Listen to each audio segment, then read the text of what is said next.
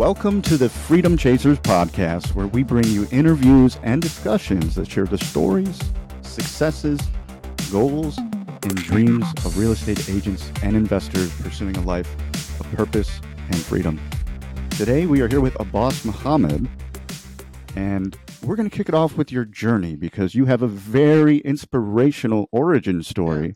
So let's kind of start um, from the very beginning. You're an Iraqi Mm-hmm. immigrant. Let's talk about that experience coming over from Iraq and all the mindset shifts, the, Oh, the, the melting pot of America, and how that all looked. Like, let's, Absolutely, let's get let's into that. It. Well, start up the I want to start off. this off by thanking you for having me on. I'm super Hmm. excited. I love it.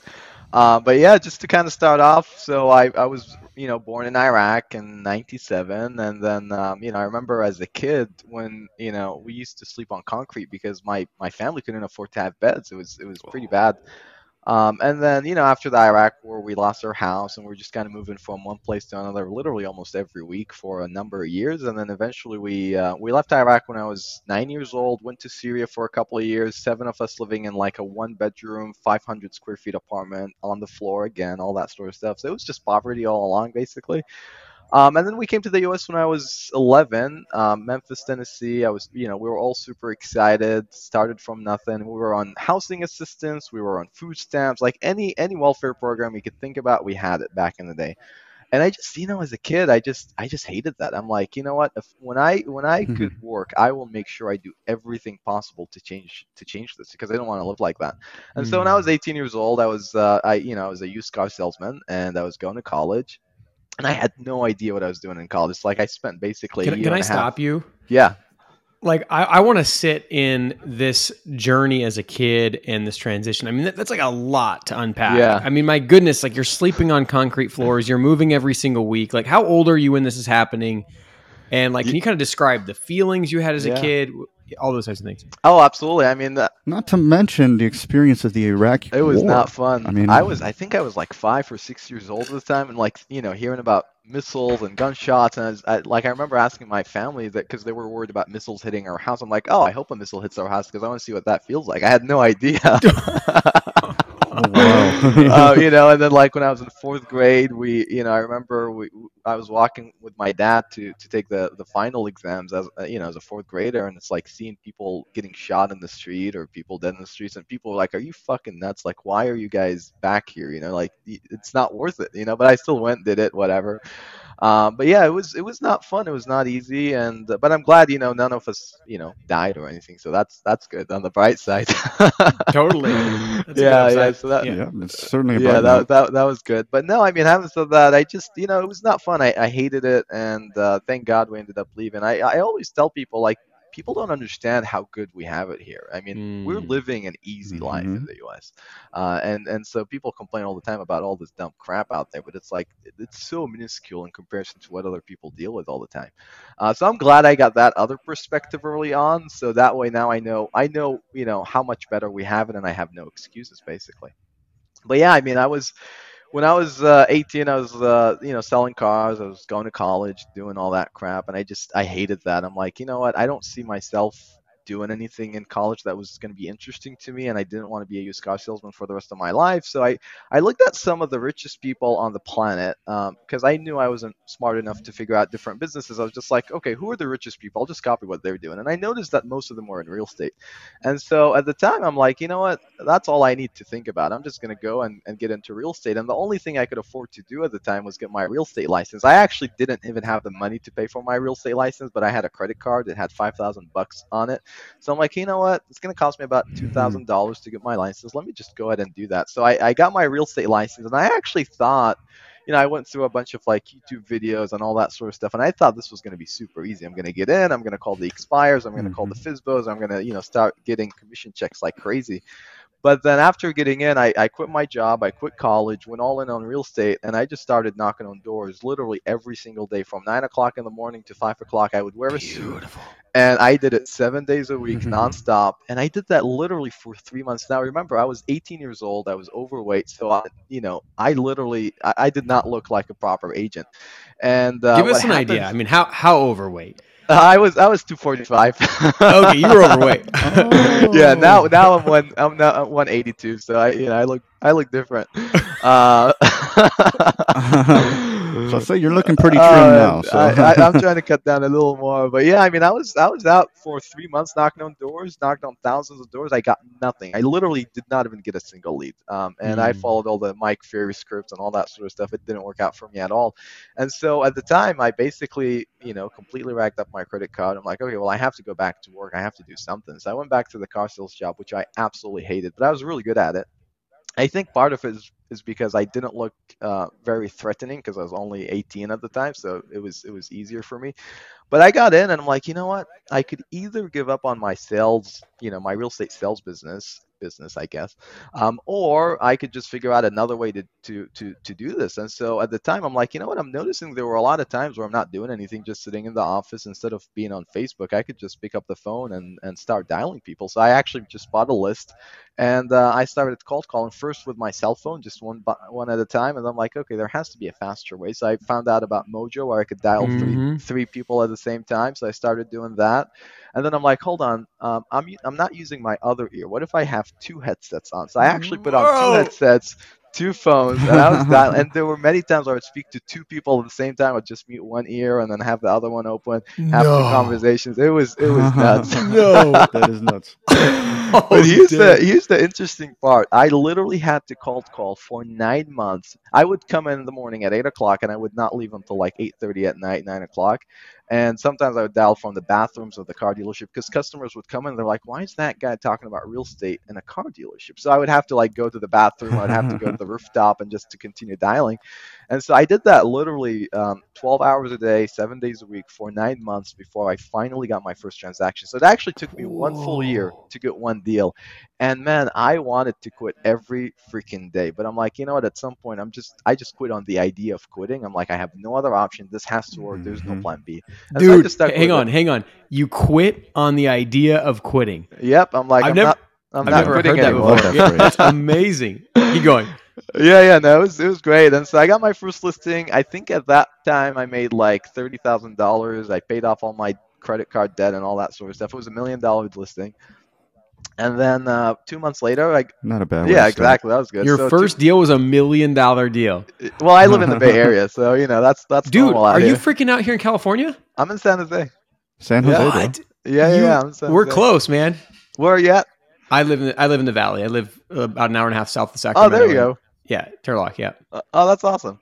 Yeah, so so you know, two months later, got my second listing, which was really nice, and then a month later, I got a third, and then business just started kind of rolling in because all the leads I was accumulating from the cold calls started uh, started becoming actual listings. They were like, "Hey, boss, you called us a number of months ago. You've been emailing us, and you know, touching bases. We're ready to go." So it started snowballing basically.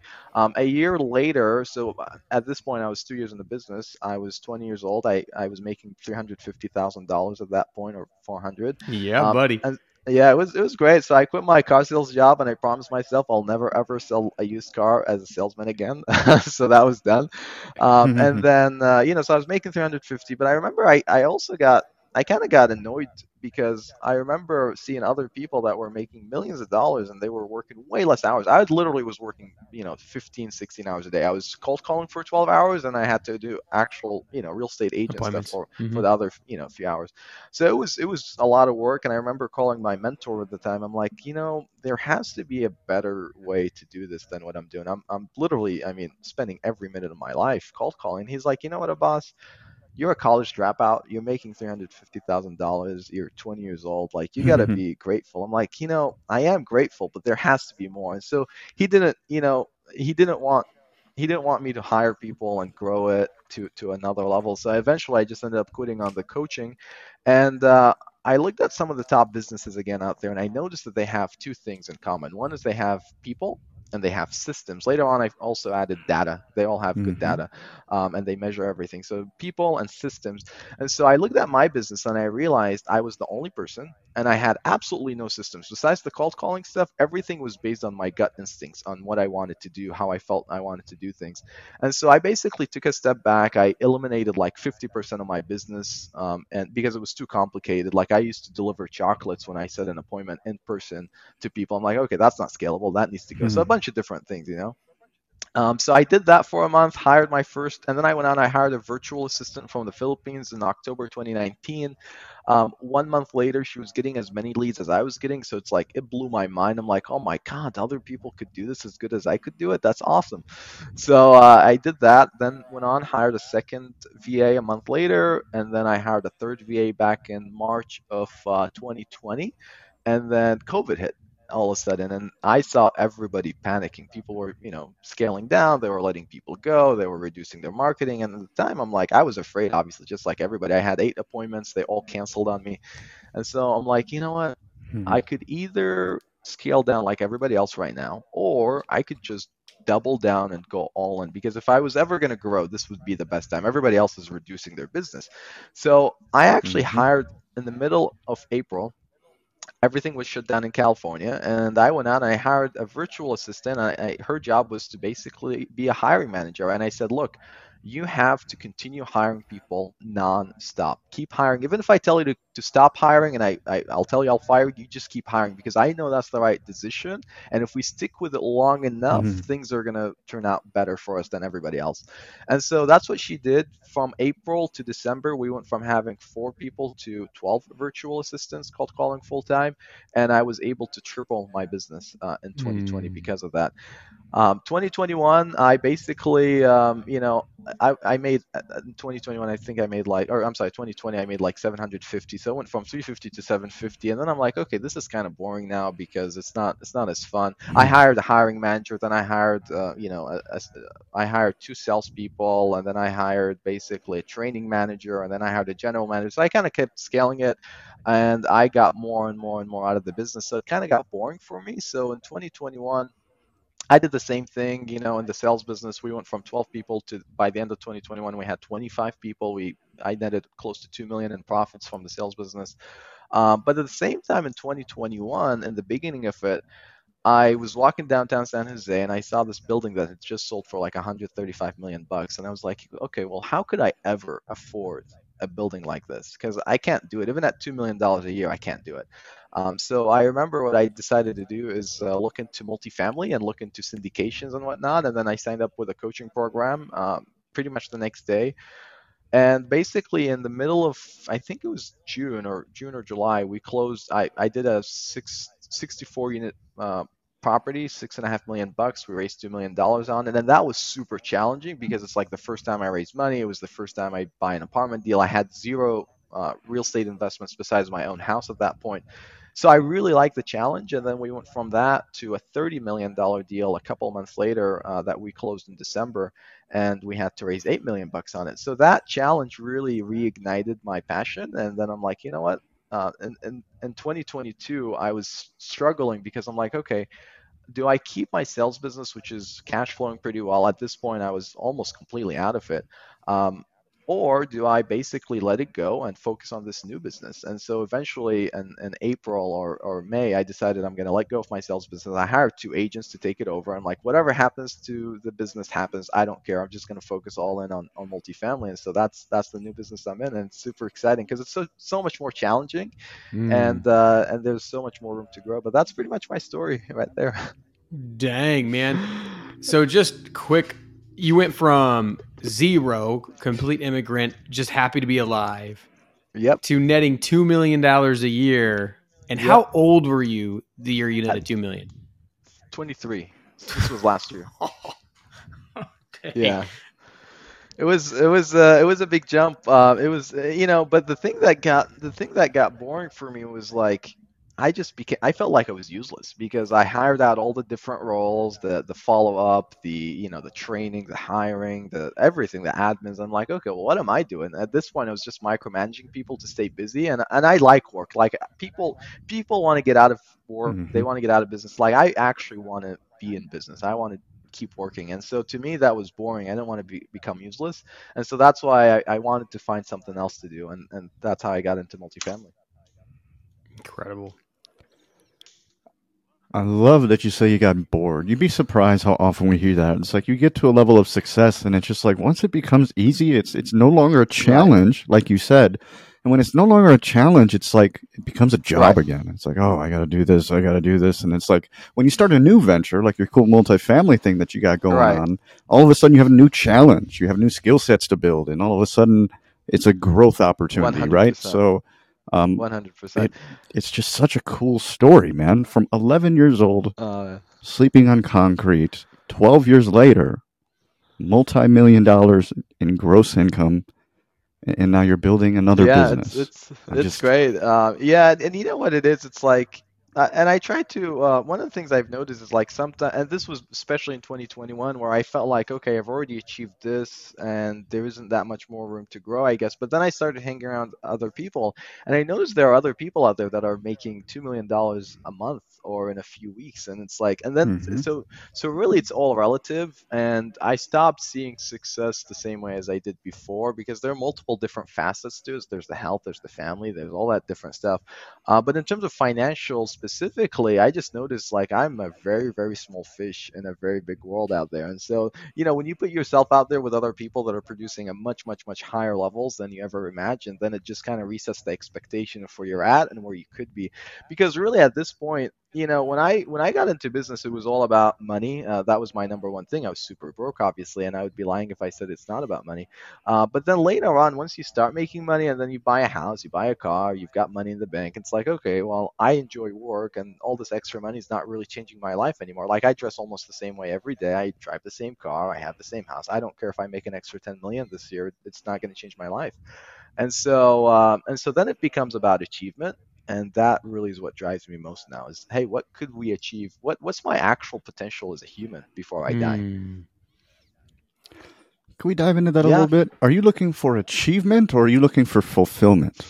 That's a good question. I would say they're both related because to me, achieving a big business, achieving a successful business is what fulfills me. Hmm. Yeah. Okay. That's I love that Yeah. answer. Yeah, and so if we dive down in that rabbit trail a little bit deeper here, so building a big business fulfills you, but can you even go deeper and say what about building a big business fulfills you? Yeah, that's a great question actually, because I think about that sometimes. Um, so t- to me, business is almost like a journey of self-development where Mm. I've noticed the bigger I could, the bigger I built my business, the the better I well I, I say better, but maybe other people may not see it that way. But the better I think, the the more understanding of other people I have, and the better I become at at you know setting visions and and managing and thinking on a bigger scale. So to me, if if somebody is say at you know let's say I'm at two million dollars a year and somebody's at a hundred million dollars a year, that just shows that they think on a much bigger scale and they have way more skills that I just lack that I don't have. Um, or maybe sometimes they don't have the skills, but they're very good at setting up teams that I'm, I'm not as good as they would be. So to me, it's like, okay, what skill sets am I missing from where I'm at to where that person is? What what false beliefs do I have um, in my in my head that are causing me to not grow to that level? And so that really is the fun part is figuring out these false beliefs and and just going out and learning these new skills. So I'm always looking to learn new things and seeing what other people are doing. Hmm. So really just being completely married to the idea that you want to be better in your thought processes, ideas, etc. every single day. Like that's what drives you is just being a completely a better version of yourself every single day. 100%. And then the other thing is hiring people. I really enjoy hiring people. I really enjoy, you know, bringing in uh, people and, and just maximizing their potential and pushing them beyond what they thought they could do as well. And so to me, that's that's a lot of fun. And especially if you know, seeing other people's lives change, uh, that has been super fulfilling. Like I, I've hired now a bunch of people and seeing you know them buy a car or whatever, you know, buy a house or whatever stuff like that. And it's like, oh, okay, well, cool. I'm, I love being a part of that story in, in some way. Uh, Hmm. So that to me, that to me is a lot of fun. Can we can we circle back to an early part in the conversation where you're 245 pounds? Yeah. You're working. you're probably sweating like crazy. I'm guessing. Although the uh, Area man. is pretty moderate, right? As far It as, is. It's as weather goes, that's pretty nice. What happened? I mean, I, I know you're giving us the the rundown of activity because Yeah. you're you're call, you're working like a slave, like a dog, to Right. make this dream happen. But what mindset shifts happened when you started working 16 hours a day? Like, what had to happen for those 16 hours a day to start translating from zero, which happened for 90 days, to massive success? Yeah, I mean, you know, I think really what it is is that sticking with it was the biggest was the biggest thing. I mean, I was doing the same work. Uh, you know, mm when I was making three hundred fifty thousand versus when I was making zero dollars, it was literally the exact same work. I was on the phones twelve hours a day doing the same thing. Um, and I think sometimes people just don't have the patience to stick with things until they start, you know, churning results because a lot of times things take time and and people are always trying to get a quick you know like a quick solution but the reality is a lot of times if you just keep doing what you're doing and you stick with it long enough you'll start seeing results. And i've noticed that over and over and over again in many many different areas. Um, now to go from 350 to 750 i had to learn to hire people. And then to go from 750 to 2 million i had to learn to um, you know let go of more and more control. The less control you have the the the bigger it actually gets because then you if if you if you have other people who are only focused on one specific task and they do it over and over and over and over again they'll become much better than what you could do because you're distracted at, at a number of different things. So i had to learn that and then um, and so that's basically that's been the journey so far. But really the biggest thing is just sticking with things. I've noticed people just don't stick with things and they go from one shiny object or one shiny business mm-hmm. to another to a third to a fourth.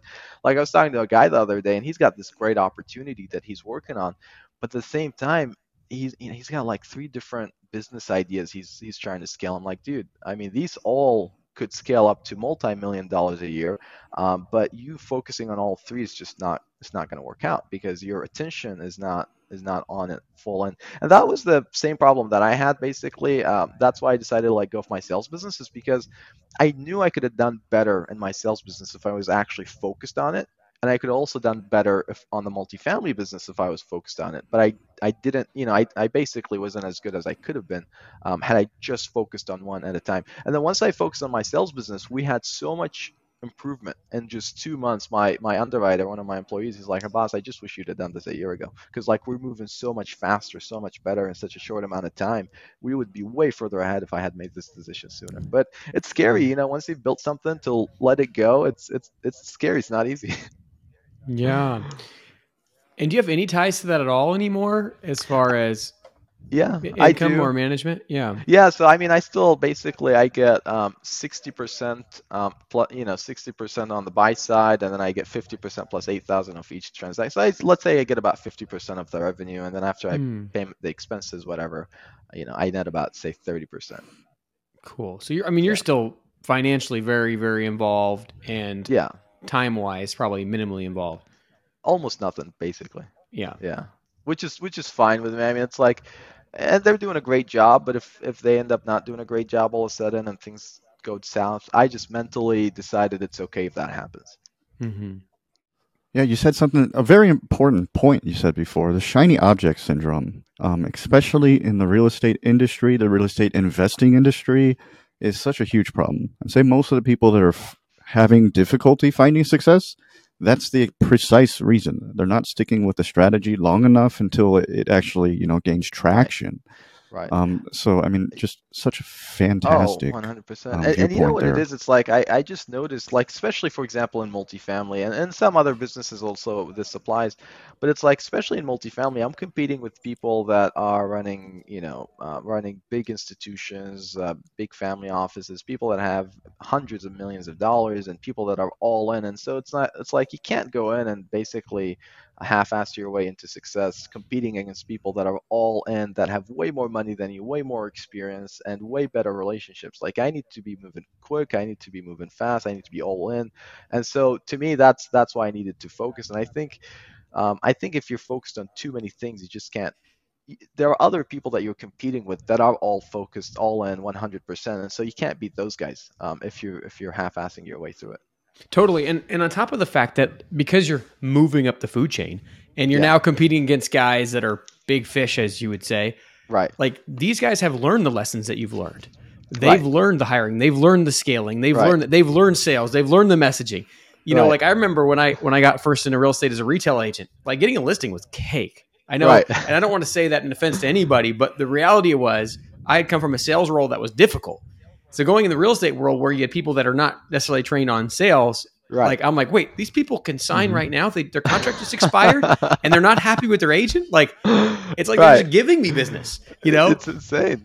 Yeah, but then you go and compete in this because I invest as well. You know, not the scale you're doing probably, but we do a lot of single family, a lot of small multifamily, some kind of odd lifestyle type properties that we we look Uh-huh. at, and it's Mhm. like it's a bit harder when you're bidding on a two million dollar property usually than a four hundred thousand dollar property because Right.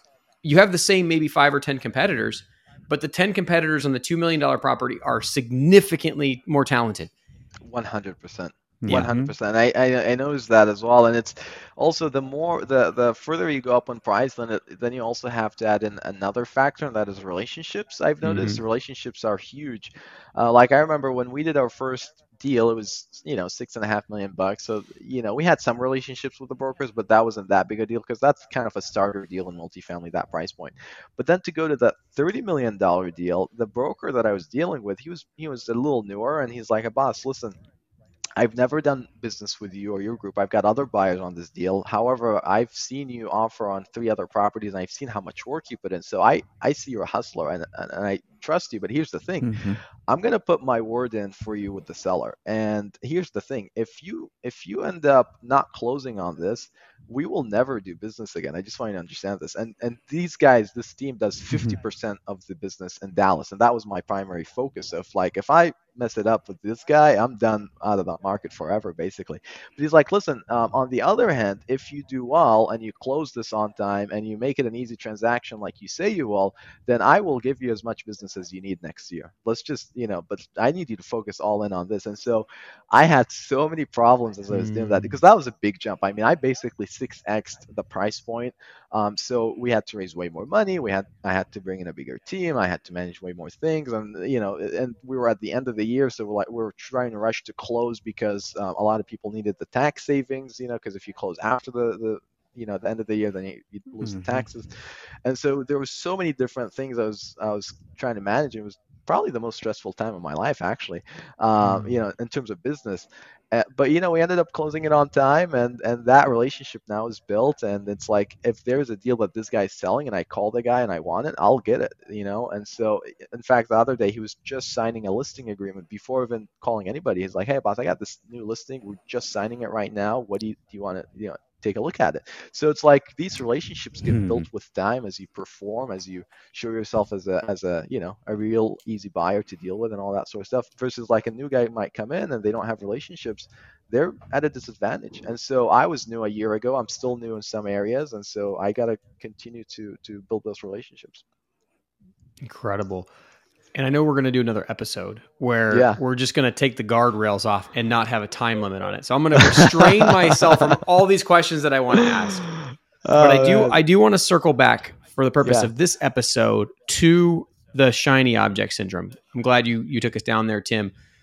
So were you born without a desire to chase shiny objects or did you have to fashion yourself to not respond to them? And if so, how did you do that? Yeah, I, I think really my my first mentor basically, you know, uh, put that into my mind early on because I was I was doing uh, I was doing door knocking at the time and that wasn't working for me and all that sort of stuff. And so then I was like, okay, well I'm gonna cold call, but maybe I should also do FISBOs and expires. I'm gonna do a regular cold calls. I'm gonna do maybe Facebook posts and all. And he's like, you know what, boss, I just want you to do one thing and become the best of the best at that one thing.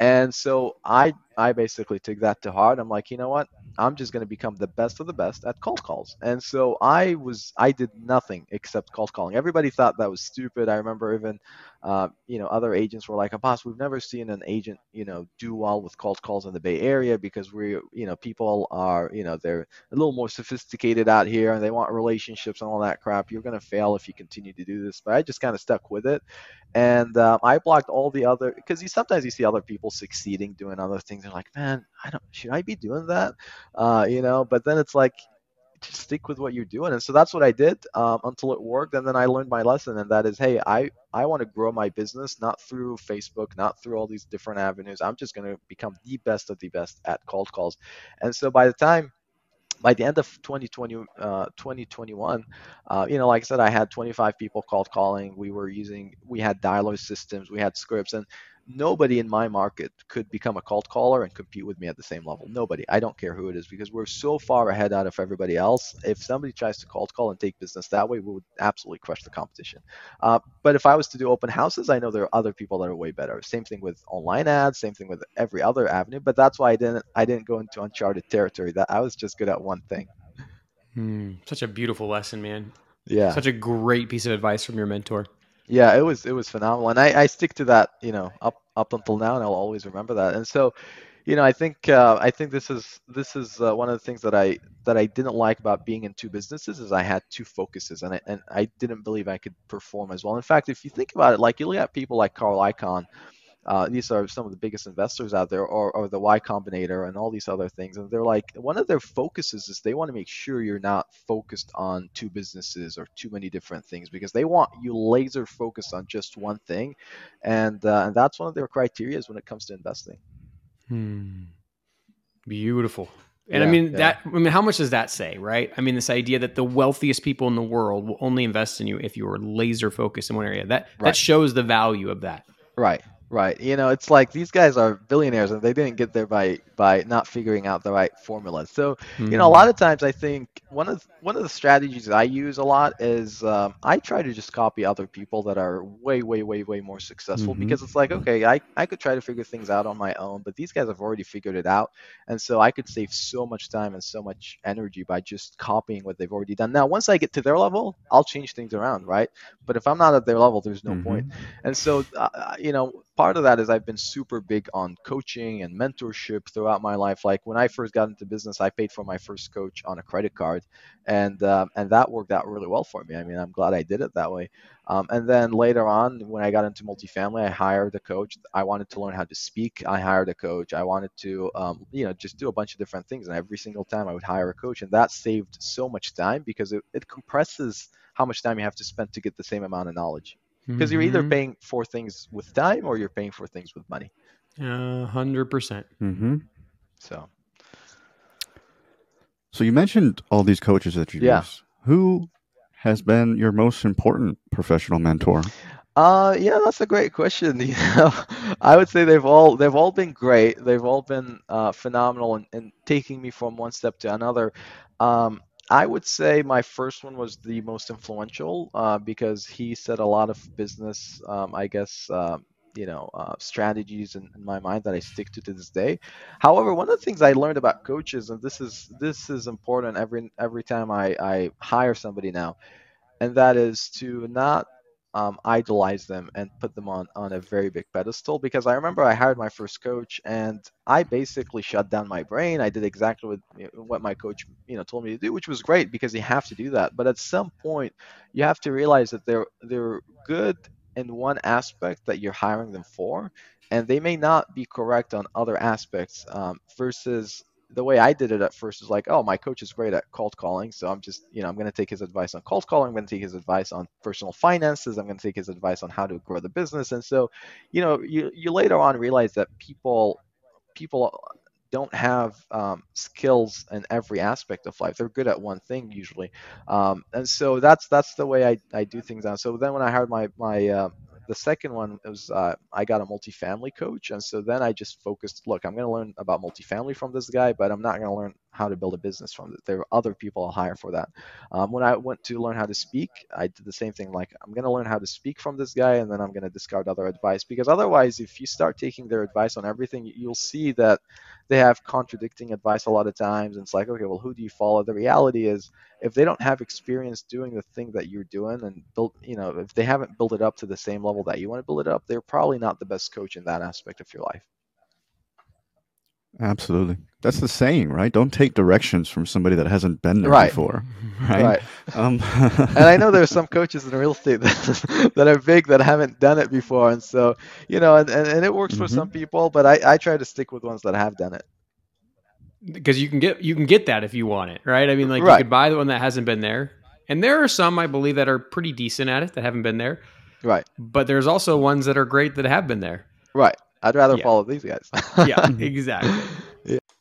Gosh dang, man! Like this is just so cool to see the just the hustle, the ambition, the attention to skill, the focus. Like it's just not common that we see somebody put all those together, which is obviously a reflection of why you went from nothing to millions plural of, of income in in a year.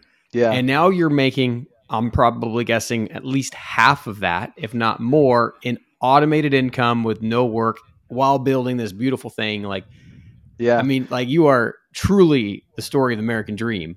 Man, it's it's mind blowing to me to be honest with you. When when I let go of my sales business and I, you know, and then things kind of went completely because at, at the time I was the only thing I was doing was listing appointments and everything else was automated. And then when I hired agents, now it's all automated. I basically take literally almost zero uh, time in it.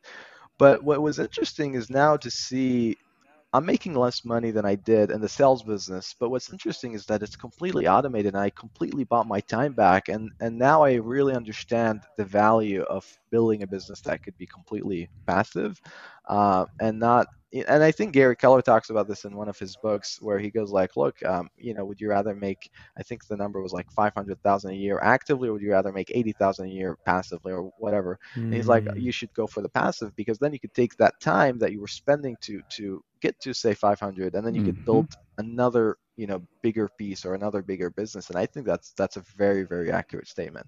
Um, i just wish i would have done it sooner. It's it's very fulfilling to see that happen. It's like i was at a conference the other day and then i got a message from one of my agents. She's like oh i just put this 3.6 million dollar buyer under contract and, you know, i get 60% of that.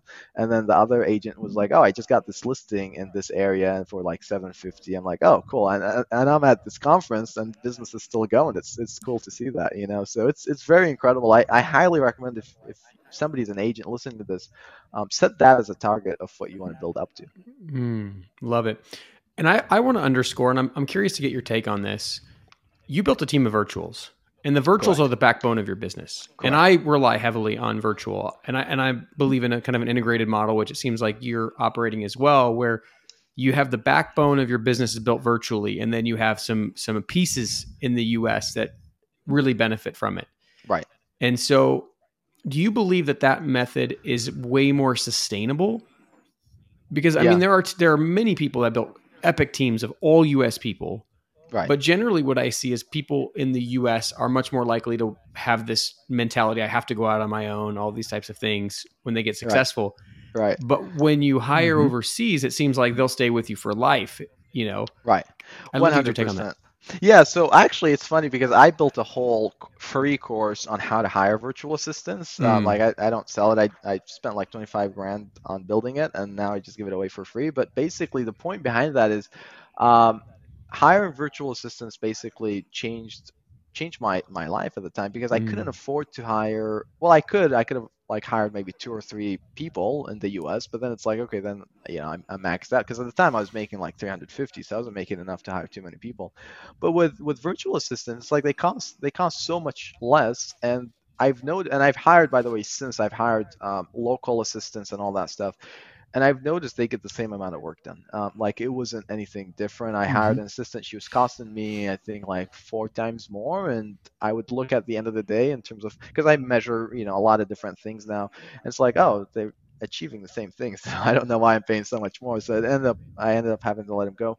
Uh, but basically, yeah, I mean that's the other thing is that they stick with you long term. I've noticed they don't switch around as much. And the nice thing about that is like you, you know, you hire people, they're getting trained up, they become better and better and better every day. And so if they're sticking with you for years, like I've had some people that have been here with me since I started, and so it's like the the nice thing about that is now they're so good, it's insane, you know and they don't want to leave because at this point they're you know the job is easy for them and all that sort of stuff the other thing i will say is and, and i'm not knocking building teams in the US, but I've noticed a lot of agents build these mega huge teams, but the but the rainmaker, the top guy, is not actually very profitable, um, and so it's a lot of it is ego sometimes.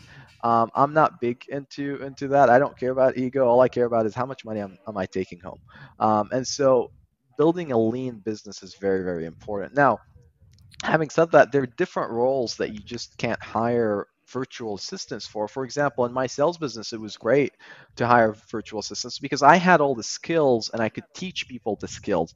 But now that I'm in the multifamily business, I've realized that I don't want to learn all the skills, um, you know, that I that, that I need to grow the business. I want to hire the skills because it's so much easier. I could save 10 years of my life in different aspects just by hiring people. So I'm I'm only focused on hiring locals now and the in the multifamily business. So depending on the business, you may you may hire VAs, you may not be able to, depending on whether you have the skills or not, uh, to, to teach what you want them to to learn. But in, in some cases, like the case I'm in right now, there are skills that I don't want to learn. I just want to hire for.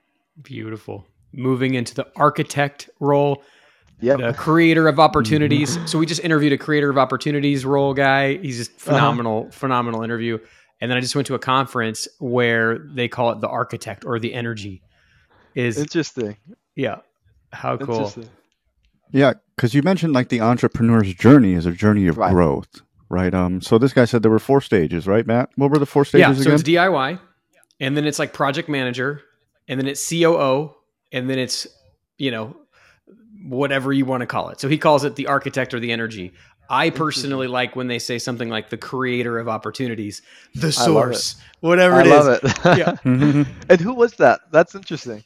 So I was at a conference uh, called the Circle Event with um, AJ Osborne. Uh, so the speakers they had was uh, Brandon Turner, who was, who was the one that gave that presentation.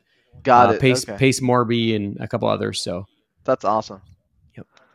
No, that's that's great. Yeah, I mean it's like, you know, because at some point there there's so many skills and you don't want to put in the time to learn everything out there. Um, and there are people like for example, um, it, I'm using multifamily just as an example in this, but it's like asset management. It's like I could go and learn asset management and obviously you have to learn up to a certain level so you know what to, you know, uh, you have to know the basics, but it's like I could either go learn it myself or I could hire somebody that has done it for 10 15 years where they come in and they're not learning from me they're teaching us the the the you know the knowledge that they have. They're bringing in their own systems that they've had for 15 years. And so that that adds a lot of value. And you have to pay a premium obviously for stuff like that but that's worth it.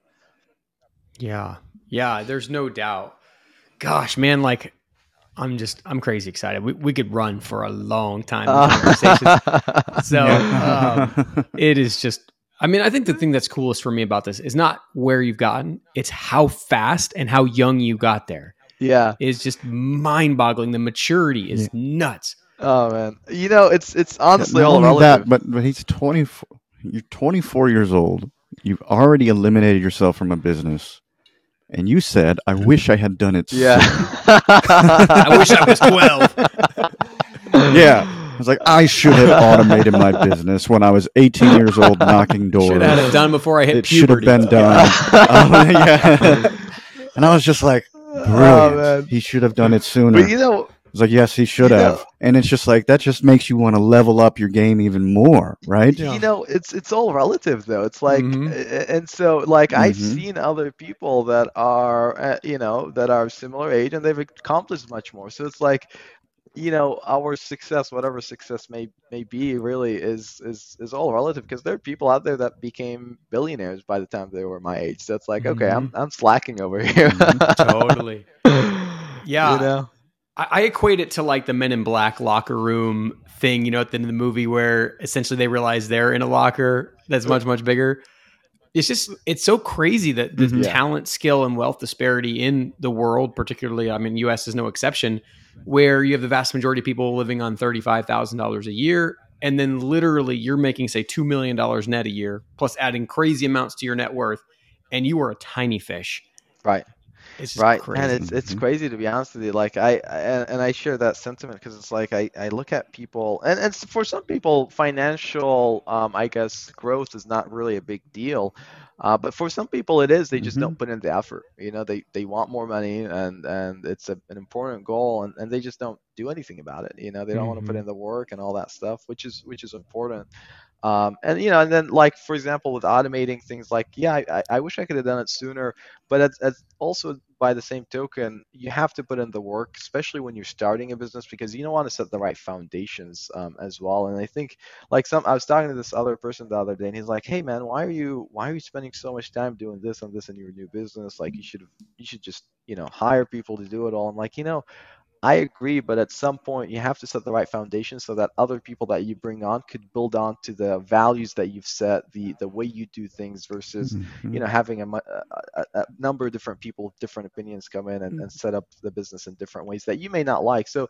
so you have to put in the work. You have to work hard. You know, it doesn't matter if you could scale uh, quickly or not, um, but you have to put in the work, especially at first. And I think a lot of people, agents, I've noticed especially, uh, they don't they don't do that. They spend a lot of time networking and doing non-productive things. Like I remember when I first got licensed, literally the day I, I got accepted into a Keller Williams office, I didn't have business cards, I didn't have anything, and I went out and I started uh, knocking on doors. Like people were like, "Hey, do you have a business card?" I'm like, "I don't. I'll just I'll, let me just write it down for you." And it's stupid at the time, but it's like you just got to get moving. You gotta ha- you gotta be in motion. Love it, man.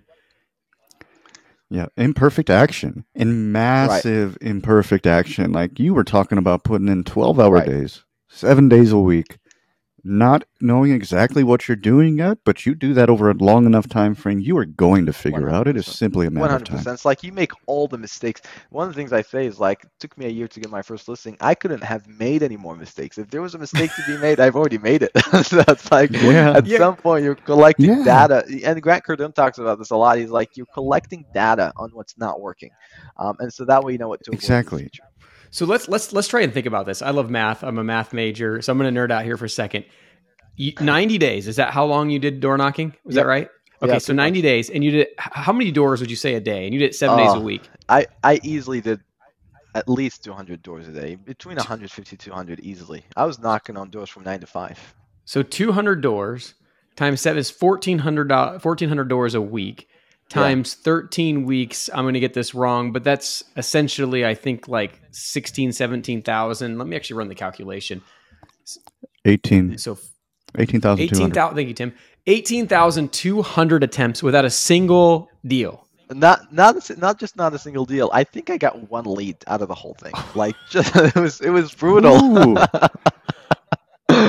It was Oh, brutal, man. and man, it was uh, it was very it was very depressing because I'm like, man, what am I what am I doing this? What am I doing wrong? Because I and I followed a lot of scripts. Like I remember Mike Ferry scripts at the beginning and all that stuff, and then I followed other guys' scripts, and it's like I was just trying a number of different things, but it just it didn't work out. And sometimes I think this is also important to understand as you try different things is that you may not naturally be good at one thing and that's okay. You don't have you, you don't want to just continue to try to improve all your weaknesses, just kind of focus on what your strengths could be. I noticed I was much better on the phone.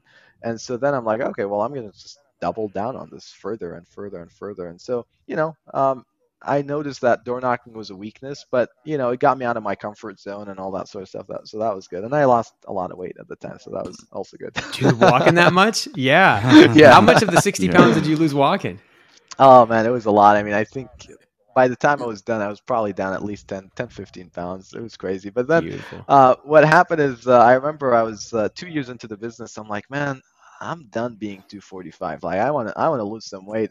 And so what I started doing, I didn't want to follow all these different diets because I, I really enjoy food, and so I'm like, I just want to keep eating the same amount, uh, the same foods. So what I did is I started eating um, only dinners. I would take half of the of the amount. I would just eat half at Mhm. dinner, and then throughout the day, I actually just I had a fridge in my office, and I just bought a bunch of broccoli, and I would eat raw broccoli all day long because I was full all day long on just on raw broccoli. And the other thing about it is, um, it made me more efficient because I didn't have to, to take any more lunch breaks. So I'm like, I was saving 30 minutes a day.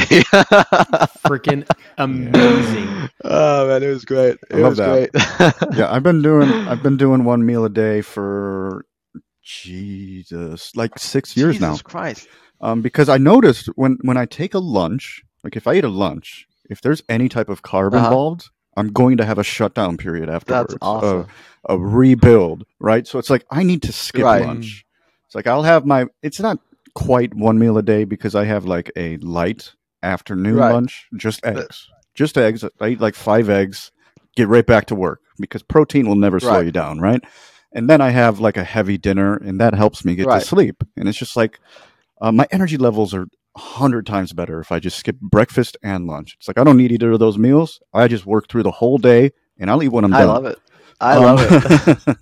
and, and then you know, with that, it's like you could eat so much, and you're still under your 2,000 calories a day, and then you know, Well, and especially if you cut out soda. it's hard to stuff. eclipse 2,000 calories Oh, in one one hundred meal, percent. right? Unless you're eating Italian, I noticed that that's pretty high. yeah, Italian or like the fast Right. food, right? I mean, the fast food kick it pretty Yeah, heavy. that's awesome. Beautiful. Awesome, man. Again, we could we could just roll and roll and roll. So let's let's kind of you know wrap this up a little bit, and then you know we're we're excited to have you back on later today for a marathon session. So um, I'm sure our audience is going to just dig that because we'll go deep in every possible direction. Oh, let's do it. So, if you had one piece of advice for our audience based on your journey, you know, coming here to the US, coming under the conditions that you came, all the things you've learned, the lessons to build the business to become the man you are today, what would be the one piece of advice that you would emphasize the most to our audience? Um, I think easily focus, just focusing, um, and focusing on one thing. Don't focus on a bunch of different things, and then just sticking sticking with it for a long period of time. Um, and you know, a lot of times it's discouraging when you when you put in so much work and you're not seeing results. But you know, that's kind of why other people give up. And so you could either be like most other people that give up, or you could stick with it until something comes up. You know, out of out of your efforts. So sticking with things long term, and then just maintaining a laser focus. Incredible. And just quit on the Absolutely idea of quitting. Oh man, that's that's huge because it's so challenging sometimes. I, I mean, even in the in the multifamily business, it's like, man, sometimes it's so discouraging. Or like we put in so much time, we write an offer, we're we're I go fly to see it, and then we lose it, and it's like, oh man, I just spent a month on this deal and I lost it. Uh, so, but you know, you just you're not quitting, and and I I tell this to my to my I have one employee in the multifamily business now. I'm like, man, you know what? Um, you could quit, I can't quit. And he's like, you know what, boss, we're in, we're in this together. We're we're Mm. neither one of us is quitting. So so it's it's just having that mindset is important because it's challenging. And then sometimes you're like, oh well, what about this other business that could be easier that I could get into? But it's like every business is difficult. It, they, it, they all have their adolescent phases and their challenges and right, right. Uh, Abbas, I want to ask a question. We're going to circle kind of way Uh-huh. back. Um, you mentioned your first commercial deal. You're building your relationship with his broker, and you're like, I'm going to get it done. And you're like, this is the biggest challenge, the biggest struggle of your Right. life. Can we walk Mm. through the emotions of that journey? Um, because you said it was the biggest struggle of your life, dude. You're an immigrant from Iraq. You've seen war.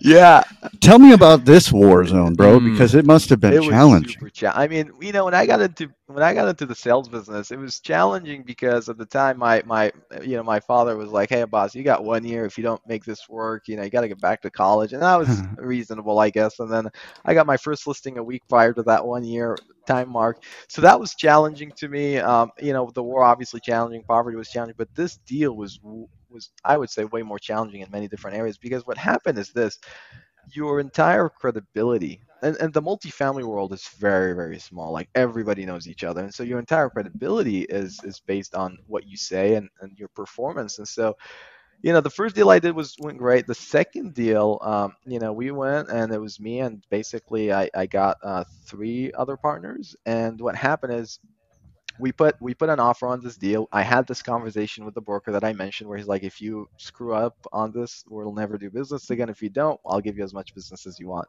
And so, you know, we signed the contract, and and usually with multifamily, you have what's called hard money. So you basically put up a deposit, and that Mhm. deposit is not refundable. And so we basically at this point we had about I think about like four hundred thousand dollars of hard money uh, on day one that was locked in.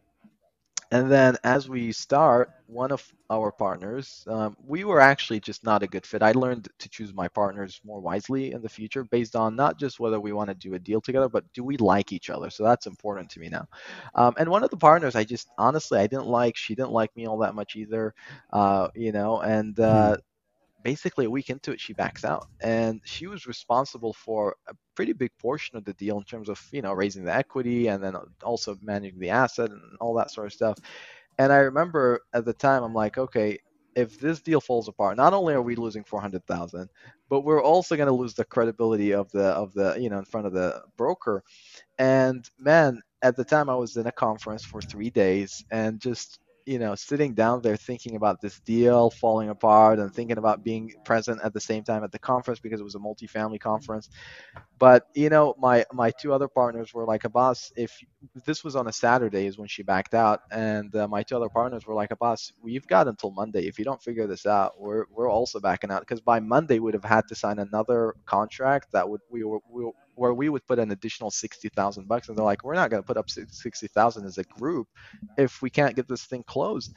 And so it's like just navigating through that making a bunch of phone calls and pulling in a bunch of favors from different people and you know bringing in the team. So I got a guy in and, and thankfully you know we were able to put it together. So I got a guy and now we're back to four people everything is going great. And then a week later this guy called me he's like hey boss before I sign up with you guys officially I want to renegotiate my cut I'm like oh my god this is the worst time. we're, we're about to sign this loan contract. And so it's like you've got all these different issues. And then when we're raising money, it was a big raise at the time, $8.1 million. I never raised that much. And, uh, you know, we did, we did our webinar and we got, we got like 2 million bucks. And then it's like, and then things slowed down and it's like, oh my God, I still got $6 million left. What am I going to do with that?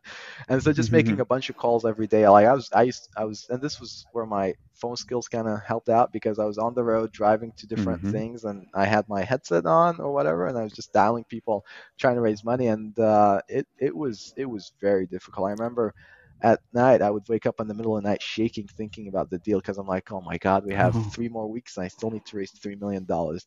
And and then by the end of it, thankfully, Ooh. we ended up with 8.75, even though we only needed eight. So I had to refund people money, which was cool. That's incredible. but it was it was challenging. There was so many challenges. There were so many challenges. I I I aged five years doing that deal. Mm.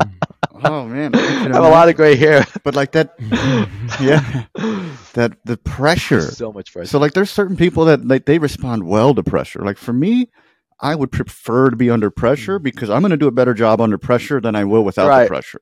Like if I got too much money in the bank, I'll start to get right. complacent. But if it starts to disappear, it's like, all right, game on, motherfucker. It is so like the pressure. I love to feel like I'm being yeah. chased because if I feel like I'm being chased, it's I'm gonna figure it out. Oh, you perform so much better. Um, but you know, at the same time, yeah. I, I, honestly I never want to go through so much pressure again. But if I have to, I'll do it. yeah, well, I get it.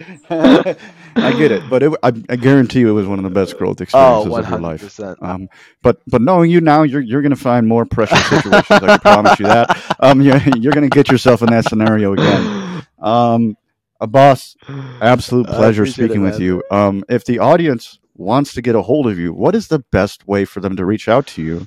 And you mentioned you had the free VA yeah. course. You might as well drop that for them too, so we could put a link so they can absolutely. So the the course is theabbasgroup.com forward slash VA. There's no upsell, there's no downsell, nothing in there. It's just it's just a free course I'm giving away. Um, so theabbasgroup.com forward slash VA, and then if they want to reach out to me, the best way is you know if they go on my website modelequity.com, they could book a 15 minute call with me. Again, no sales pitch on these calls or anything like that. You know, people could talk if they have any questions about multifamily or whatever. If they need help with, I guess, real estate, I'll I'll chime in and see what I can do to help. Uh, but yeah, that's the best way. Absolutely fantastic. Awesome, Abbas. You are a boss. we want to sincerely thank well, you, you for coming on our show and giving us a glimpse of your life and business. And to everyone else out there chasing freedom, freedom is acquired one action at a time. If you do nothing else, just write one action down that you got from today and there's plenty. Um, and make sure to implement that in the next seven days and share it with somebody you know that can keep you accountable. And before you know it, you too will be living a life of freedom. Thank you again for tuning in.